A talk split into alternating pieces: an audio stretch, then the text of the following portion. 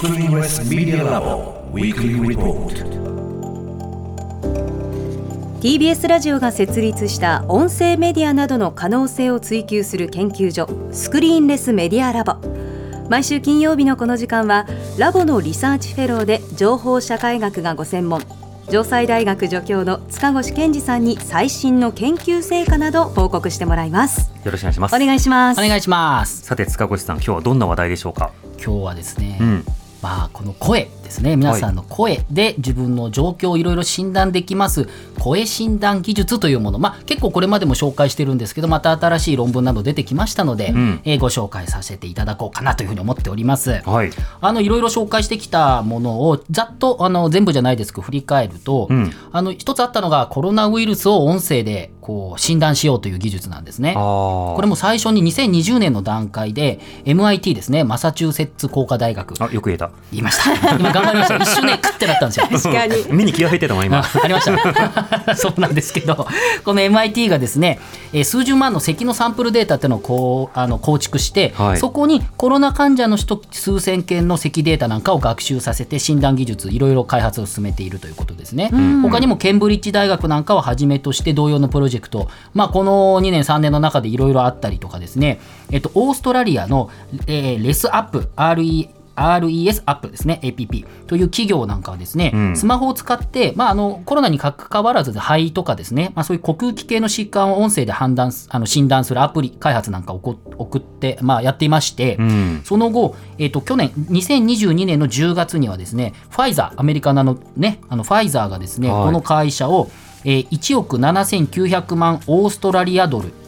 まあ、当時で言うと大体167億円ぐらいで買収するっていうふうに発表したということなんですね。うんうん。で、まあ、こんなことはあのいろいろこうご紹介したこともあるんですけれども、はい。やっぱ音声診断っていうのもビジネスで注目されているということで実際にですね、えーいろいろ調べてみると、えー2022年2月去年の2月ですね、ん。実際にアルゼンチンのブエノスアイレス市こちらがですね、えー咳でコロナの陽性者を判別するサービス、えー、と IATOS というものの提供を実は開始したということなんです。実はもうそういうことやってるんですね。これね、スペイン語で AI は IA というそうで、で、こう、トスっていうのは咳っていうことなのでまあ、人人工知能咳みたいなことなんですかね。まあ、そういう、あの、すあの、サービスで、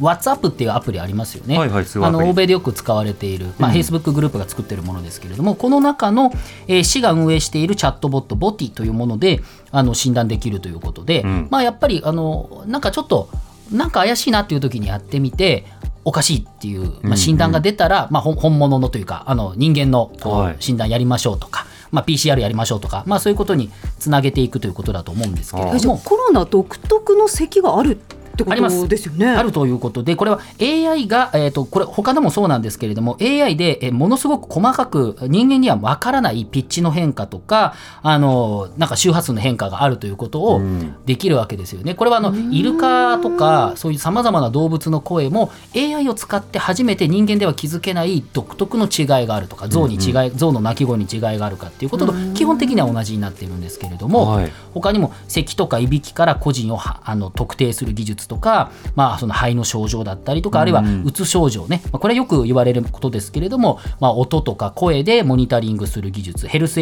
ケア領域でも研究進んでいるということなんですね。音でねあの確かめるっていうのはね、お医者さんでも今でもやってますもんね。聴診器で胸の音聞いて肺がこうかなとかヒューヒューかなガサガサかなとか。そうなんですよ。うんあれもあの聴診器も実はもう100年ぐらい経っててあのあんまりあのなんていうかなし進展があんまないみたいなことで新しい聴診器を作ろうなんていうプロジェクトもあったりはするんですけども、はい逆に言えば100年ずっと使えてるっていうのはまあ完成形だったってことですよね。うんすごいっていうことだと思いますね。うん。そういう意味でまあ音いろいろ注目されているんですけれども、うん。次はですねあのこれも一度紹介してるんですけど酔っている酩酊状態をまあ診断する技術ということで、はい。前に紹介した時は去年2022年12月にですねオーストラリアの研究者たちがその飲酒した人とそうでない人を声のパターンで認識する AI を開発したということで、まあ、初期の酩酊度ぐらいであると70%程度で判別できたということなんですけれども、まあまあそこまで高くないかなというのが正直なところなんですよね。7割ということで。7割ね。で最近ですね、えっと、アメリカのスタンフォード大学とカナダのトロント大学の研究チームがですねアルコールを飲んだ状態をえー、でスマホで早口を早口言葉っていうか早口で何かこう喋る録音するっていう実験を行ってですねそれを分析した結果、うん。まあ、その診断ができますよというですね、はいはい。えーそういう研究をですね今年の11月もう本当に最近ですね、えー、Journal of Studies on Alcohol and Drugs っていうまあ、科学ジャーナルに論文を掲載していますと。やり方はですね、これ18名の、まあ、男性が7割ぐらいだったと思いますけれども、はい。えーと実験の参加者がですね、まず早口言葉を、まあ、喋るんですね。うん。あの生麦、生米、生卵みたいなものかな。まあなんか喋ると。こ今日ね、いいいい感じなんですよ。ありがとうございます。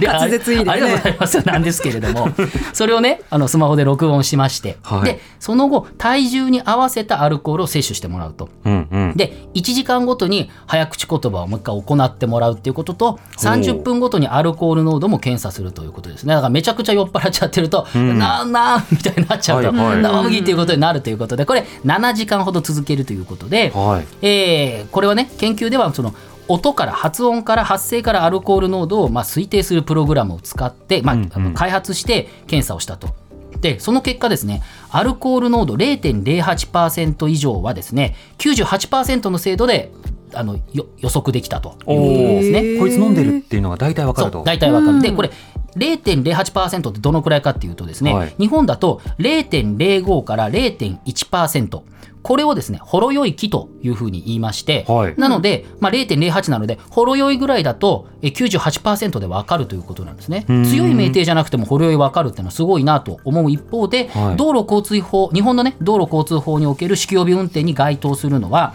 え血中アルコール濃度0.03%なので、うんうんもうちょっと、えー、なんていうのかな、ね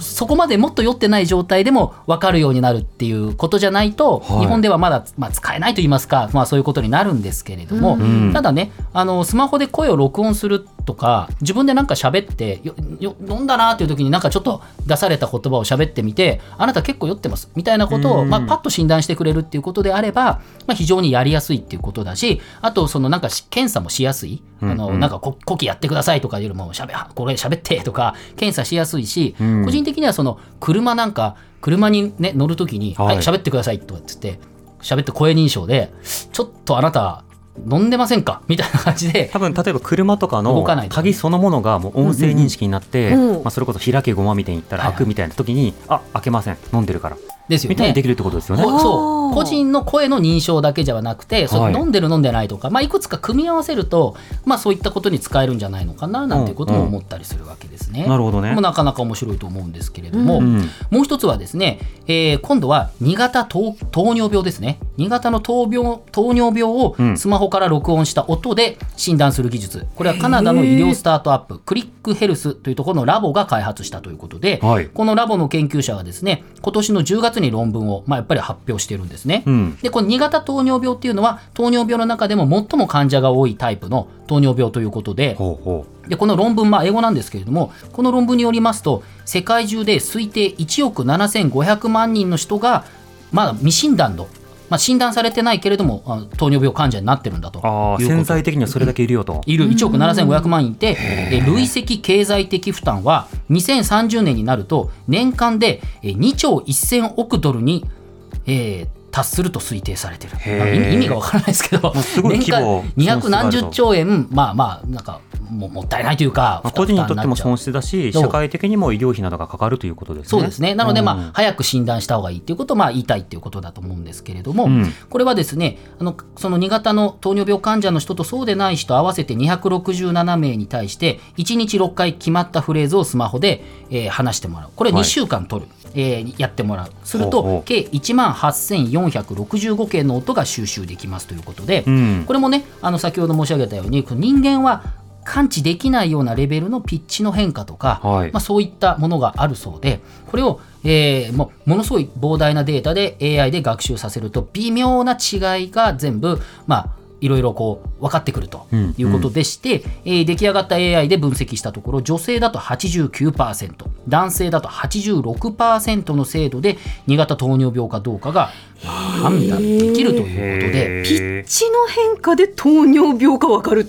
ですピねッチの変化も多分含めてですけど、まあ、あのなんかね細かいすごく いろいろなデータが論文見ると書いてあるんですけれども、うん。あのやっぱりコンピューター上のあの人間にはあんまり理解できないようななんだかわからないけれどもあの相対変化でこうここが違ってるっていうことで、はいはい。まあ、分析できるようになっているということです。病気である状態とそうじゃない状態を差を比べる中であここら辺の変化はこの病気を表してるんだなっていう、まあ、そうした研究を大量にやったってことですよね。そうですね、うん。あのやっぱり AI だとその人間がもう感知できないがんとかの初期症状を、まあ、AI が診断してくれるとかね。そういったこともまあよくあの医療で世界では議論になって、まあ、それがいいとか悪いとかね実際どのどの程度みたいな議論もあるんですけれども、うん。少なくともまあ今回の研究に関してはまあ1万8465件の音声を収集してるんで、はい。少ないとは言えないレベルのものだと思うんですね。もでもちろんそう。これあの実際にあのね、あの現場で使おうとするともうちょっと大規模なデータが必要になるんですけれども、はい。2型糖尿病っていうのは血液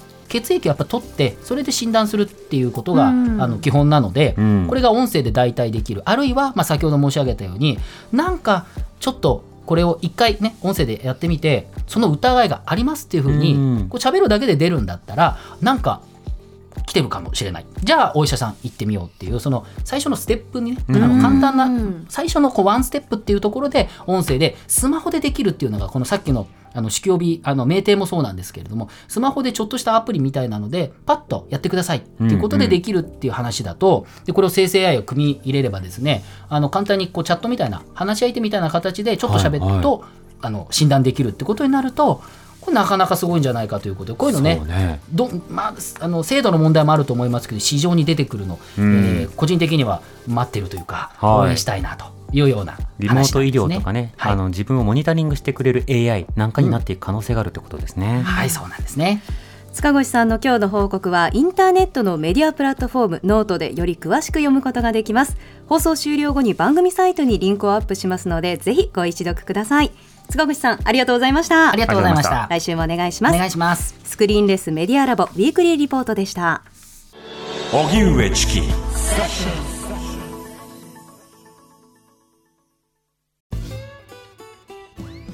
パンサー向井のふらっと木曜日のパートナーを担当する横澤夏子です。